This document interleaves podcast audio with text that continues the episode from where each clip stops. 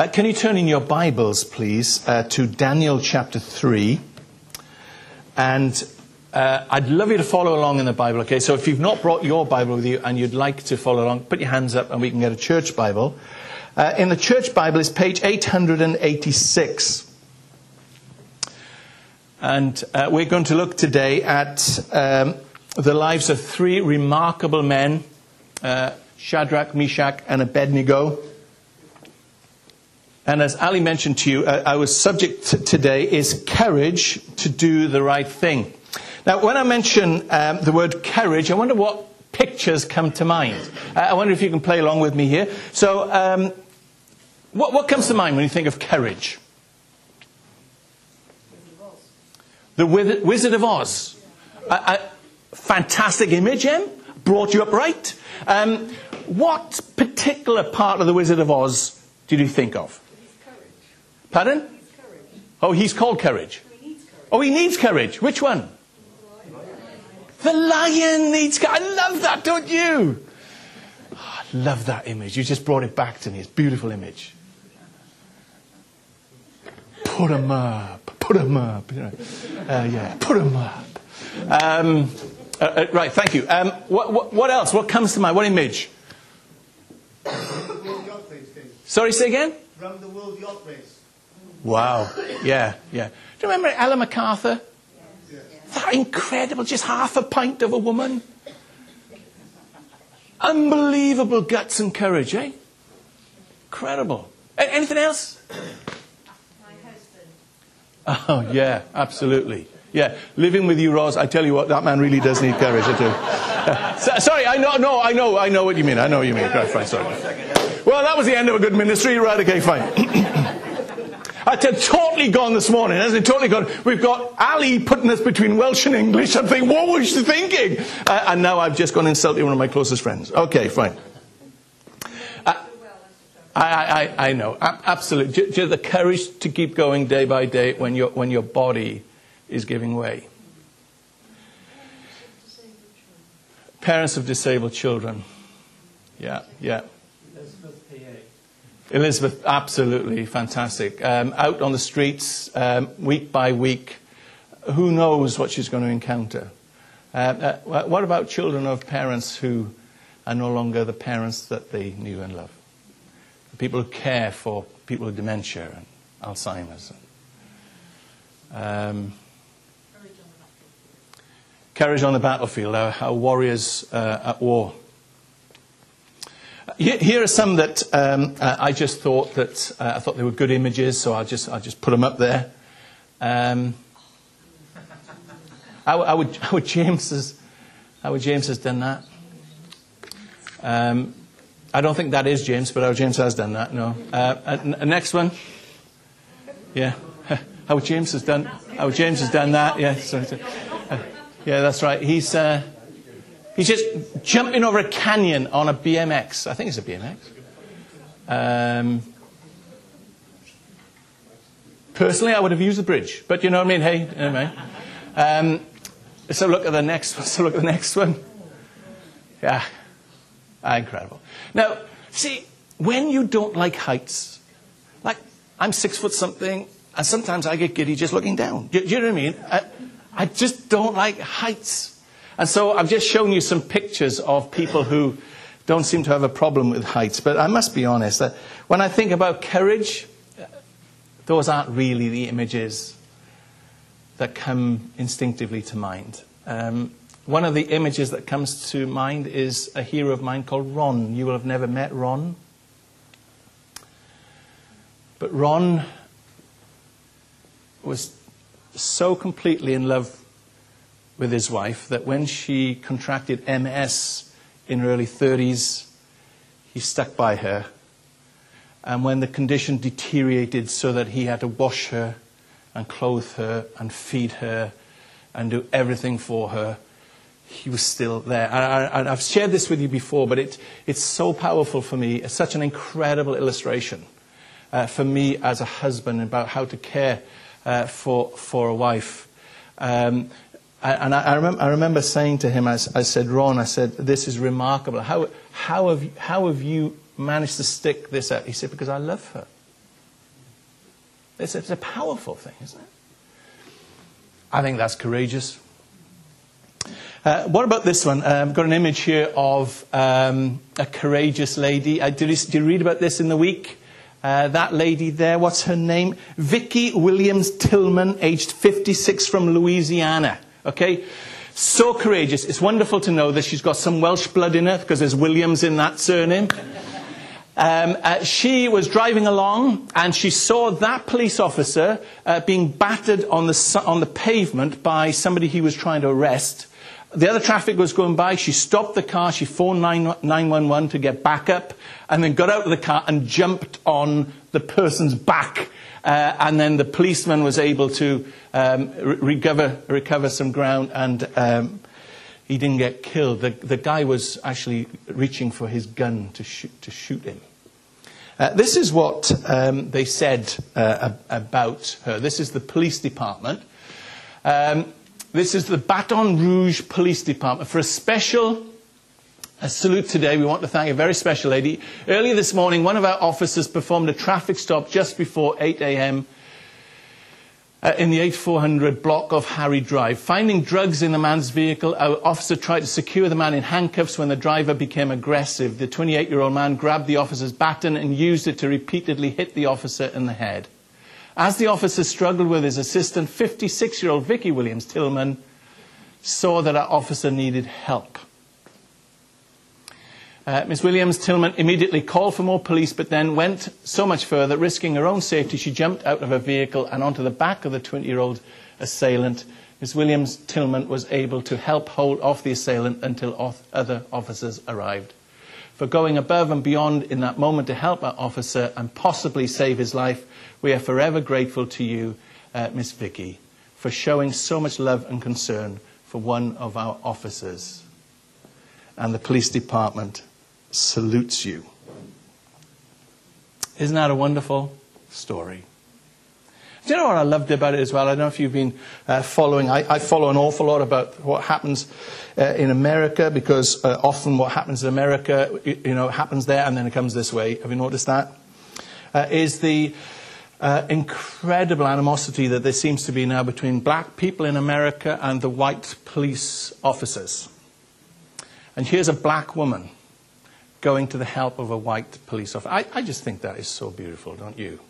Uh, and, and, and, as you could see from that picture, she's not exactly, she's not huge, was she?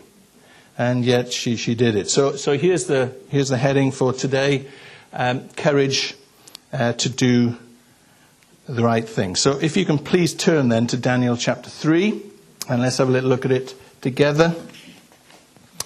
Let me just set the scene. Shadrach, Meshach, and Abednego are now in their mid 40s, early 50s. They've been in Babylon for 20 something years.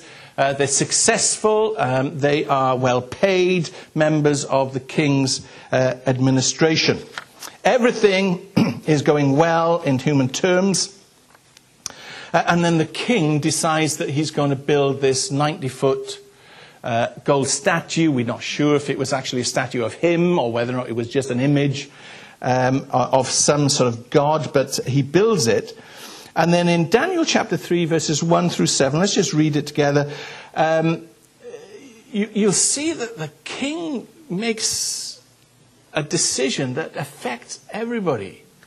Oh my goodness. Do you know those, I mentioned it last week, those of us who are in leadership, how we need wisdom because bad leadership affects so many people. King Nebuchadnezzar made an image of gold 90 feet high and 9 feet wide and set it up on the plain of Dura in the province of Babylon. He then summoned the satraps, prefects, governors, advisors, treasurers, judges, magistrates, and all other provincial officials to come to the dedication of the image he had set up. So this was a big gig, right? Okay. Everybody who was anybody were there.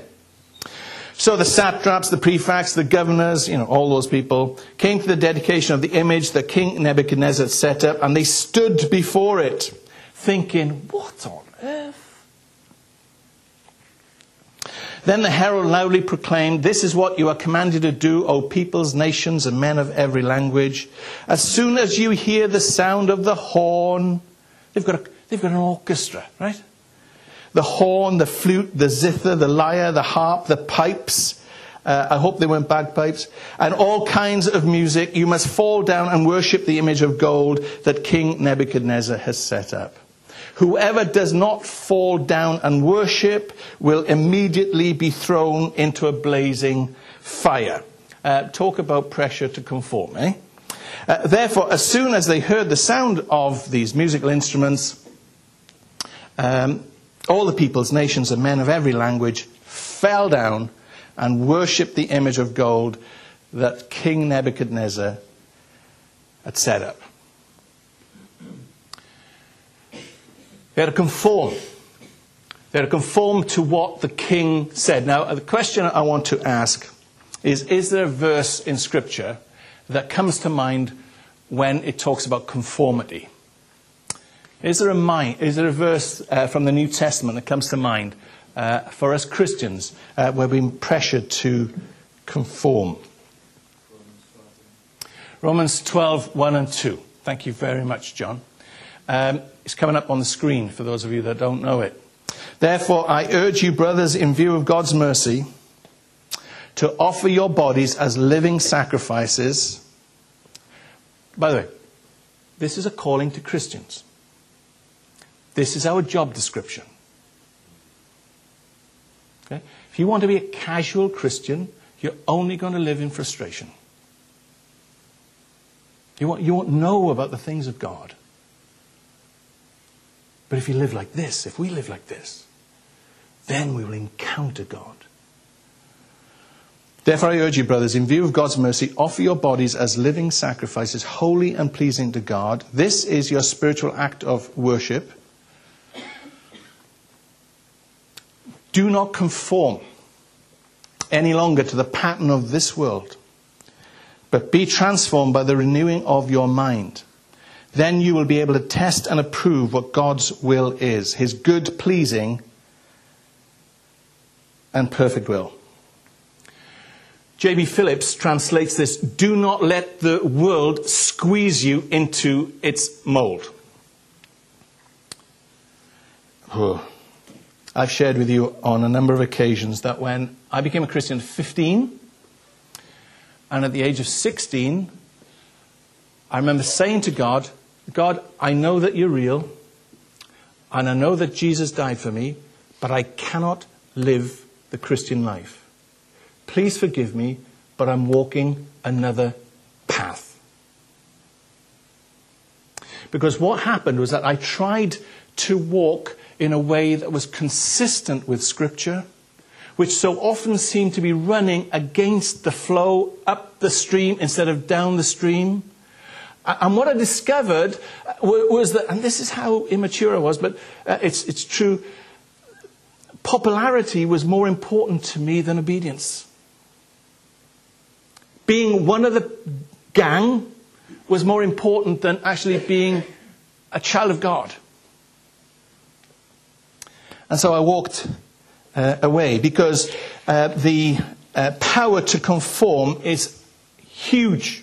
And as I mentioned in that illustration earlier, wouldn't it be, wouldn't it be so easy if we were able to stand just like those children were able to stand? It'd be so wonderful.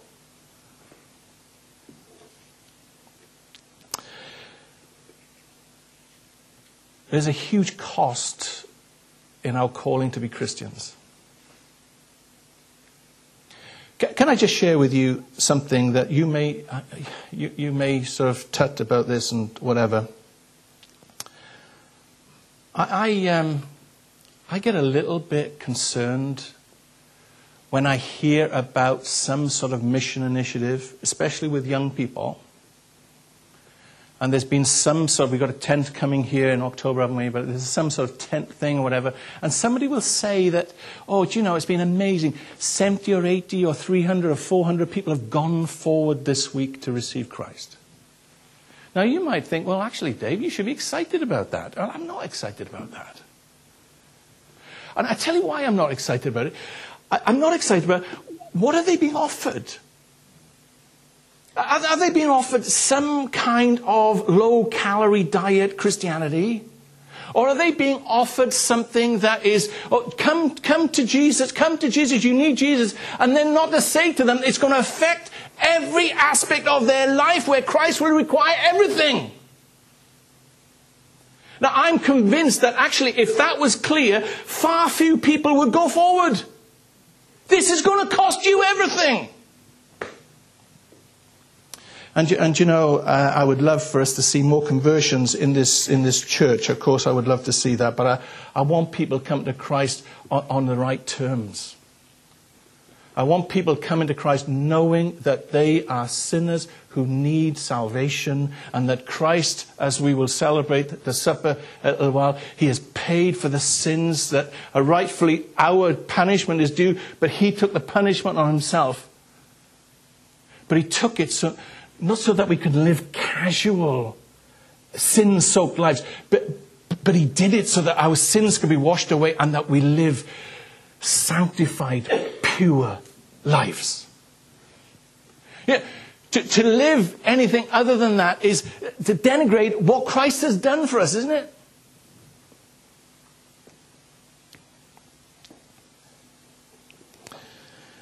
There's a cost, and it, and it cost um, these three guys. Uh, pick it up in verse 8 with me. At this time, some astrologers, um, uh, some of the key leaders uh, of Babylon, came forward and denounced the Jews. Um, we'll, we'll, come back to, to, to that phrase in a moment. They said to the king, O king, live forever. You've issued a decree, O king, that everyone who hears the sound of the horn and the other instruments must fall down and worship the image of gold, and that whoever does not fall down and worship will be thrown into a blazing furnace.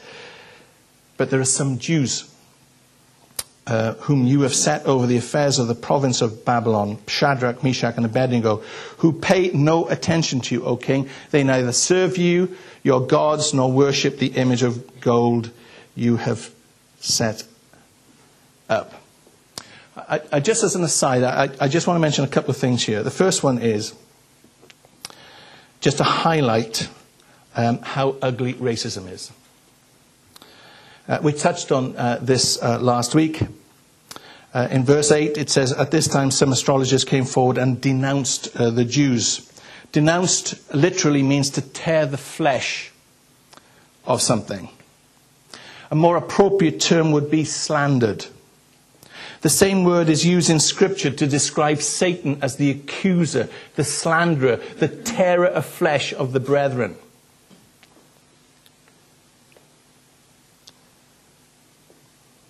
Uh, there are bigots in churches. There are racists in churches. All of us here carry prejudices. What I would invite you to do is to take your prejudice to the cross today. Jesus Christ came into the world for people, irrespective of the color of their skin, or their background, or their traditions. He loves us all. And if we're a Christian, God has called us to love Him and to love our neighbor as ourselves. Who is our neighbor? Humanity. So if you've got a problem with this, and most of us have got problems with some kind of prejudice, we, we bring it to the cross today. Please, will you do that? Would you do your soul a favor and do that?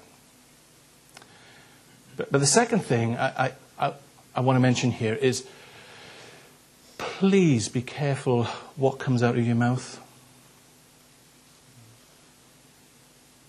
Some of you got a bigger problem than others with this. Where it's so easy for you to grumble and mourn and criticize. Uh, have a look at this uh, slide. I, I put it up there because I wanted us to see it together. Please do not pull other people down. Do you know, it doesn't take a man or a woman to pull somebody else down. It takes a man to build them up.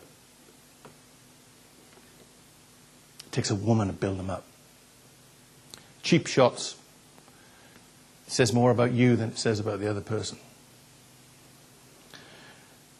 Don't use your words destructively. There's enough rubbish out there. There's enough being put on us, into us, said about us. Let it never come from the brethren.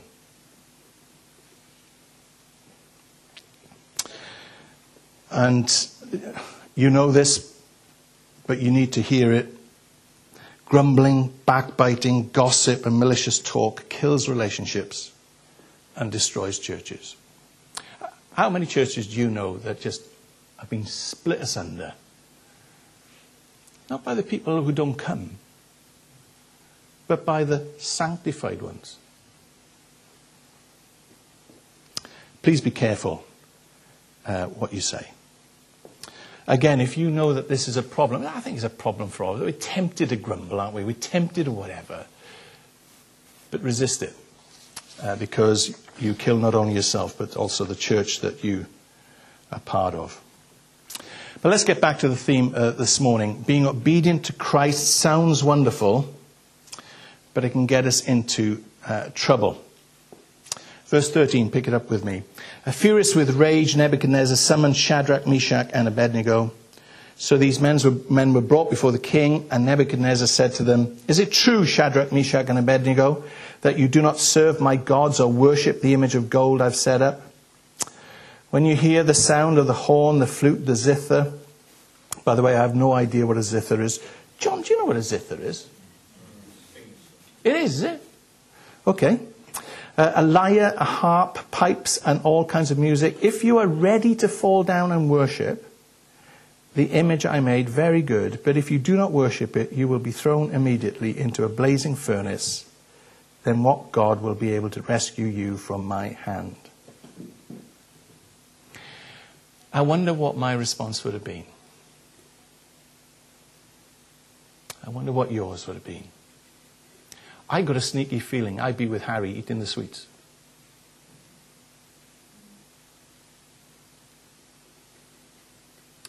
Because we're quite sophisticated. And what we can do, we can kid ourselves that actually by bowing down to this other thing, we won't, we won't be bowing down. We'll just be pretending to bow down. But actually, it's more important for me to live because then I can actually serve God in, in what I'm doing. We justify all kinds of compromise. But these guys weren't prepared to do it. Uh, let me share um, from John Ortberg's commentary on Daniel. I, I love John Ortberg. Um, have a look, see what you think of it. Um, can you see the text okay? Do I need to make the text bigger? Um, Christians living in a world as comfortable as what many of us inhabit can be tempted to believe that God would never want us to struggle or face a furnace. In fact, our primary goal in life can become what might be called furnace avoidance. Do you, do you relate to that? He goes on to say, we can find ourselves praying, God deliver me from pain God, deliver me from discomfort, suffering, and inconvenience. Make my life smooth. Make my journey easy. Make my years on earth comfortable. Remove all obstacles from my path. Uh, anybody pray prayers like that? Me. Um, I, have shared with you before that we had the, the incredible privilege of having Roy Castle's uh, wife, Fiona, come to the church in Teignmouth after Roy had died. And uh, she, she was a remarkable woman. Loved God. Roy Castle loved God. and as you know, he died from um, uh, cancer through passive smoke and, um, inc- incredible, incredible waste of a fantastic uh, life. But she, she talked about this, and she talked about, and I think perhaps it's the whole protection thing, protection thing going. Uh, she'd lost her husband, she got children, and she's praying prayers, protect them, Lord, protect them, Lord, protect them, save them from this, save them from that, save them from that. And then she said, you know, she said, I felt the Lord saying to me, why are you asking me to protect them and to keep them safe from this and not for this to allow, uh, for this to happen in their life? It's through those very things that I form the character of Christ in people. It's interesting, isn't it? You know, we don't worship 90 foot statues, but I tell you what we do worship is safety. We worship safety. We believe it is a right for us to be safe and to be comfortable and whatever as Western Christians. God doesn't believe that. Do you know, when we, when we consider Christ's life, was there anything safe in Christ's life?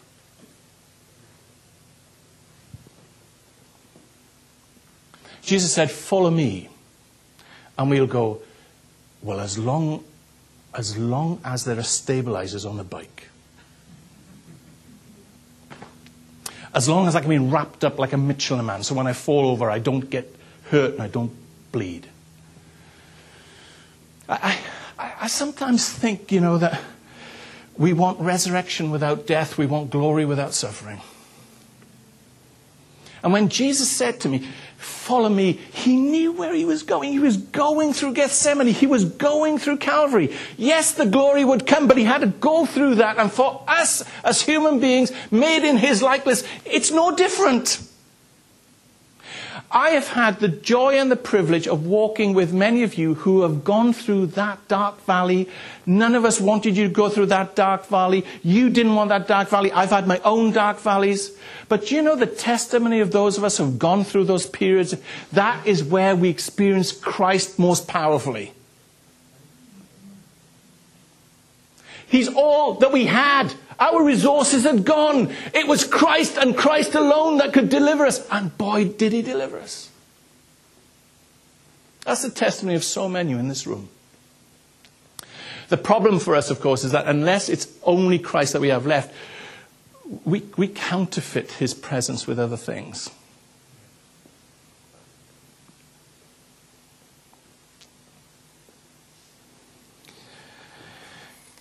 Do you know when you have courage to make the right decisions?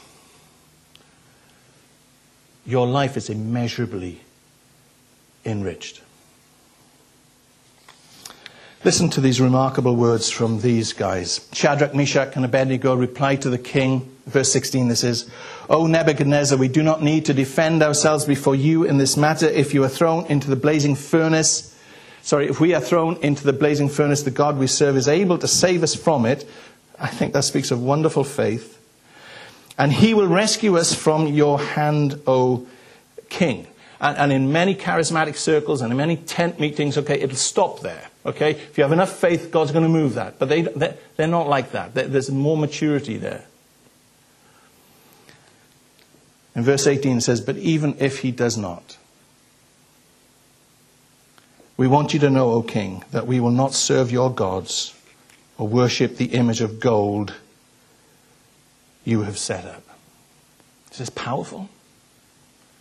We believe that God, in his omnipotent power, can save us, but even if he doesn't, I'm not going to compromise, we're not going to compromise our faith for you, O King.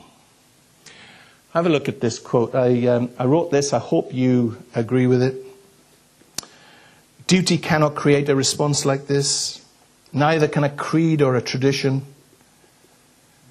Only love can create a response like this. I'll say, I'll say it again. I, I use this illustration a lot, but for me it's so powerful.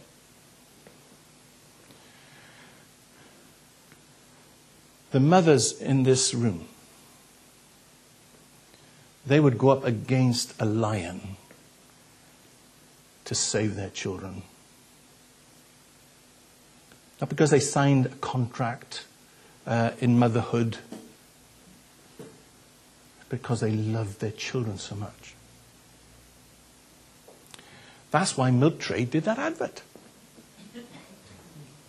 Swim across shark infested seas, scale cliffs, all because the lady.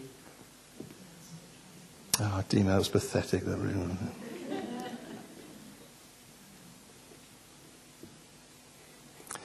When Jesus faced the furnace of Gethsemane, the temptation to take another route has been recorded for all to see. But he had the courage to choose the right thing. And it was love that carried him there.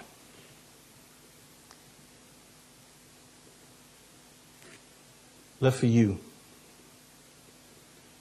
and love for me. Ah, I don't know about you, that, that moves me.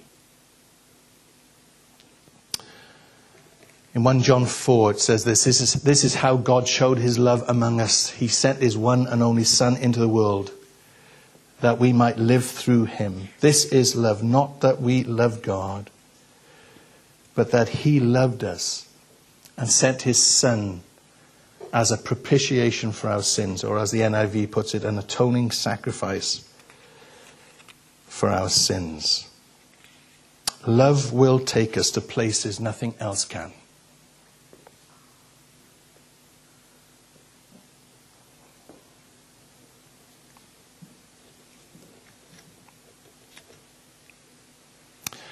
So, as we know, um,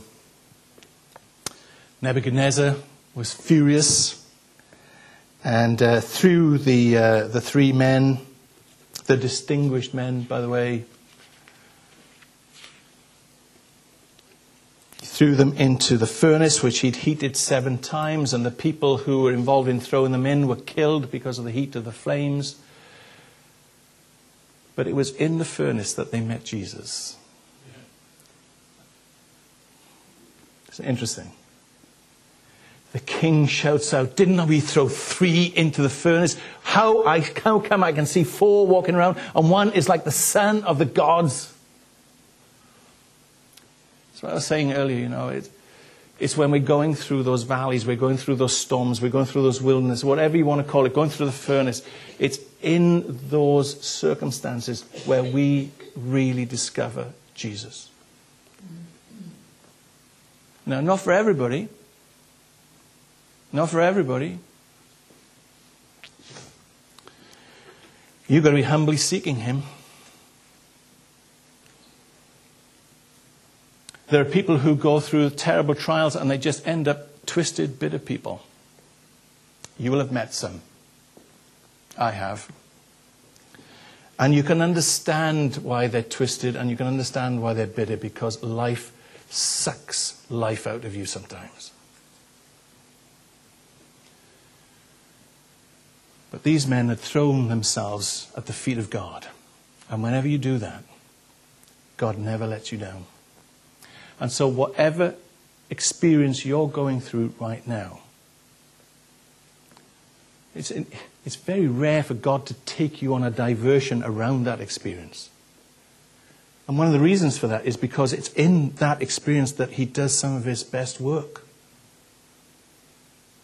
I was with somebody just, uh, just recently who was going through a terrible storm. And they said the remarkable thing is, is that even as I've been going through the storm, I've been getting closer and closer to Jesus. That is the testimony of so many.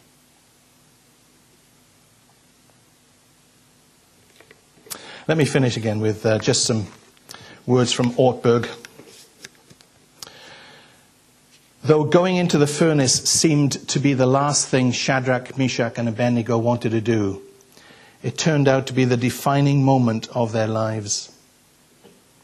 Ironically, that which looked like a certain death sentence turned out to be the safest place of all. Why? Because God was there. The truth is, sometimes God delivers people from the furnace, but sometimes He delivers people in the furnace. It is a funny thing. They came to this place with a fearless resolve to withhold worship from a false God. They ended up worshipping the one true God.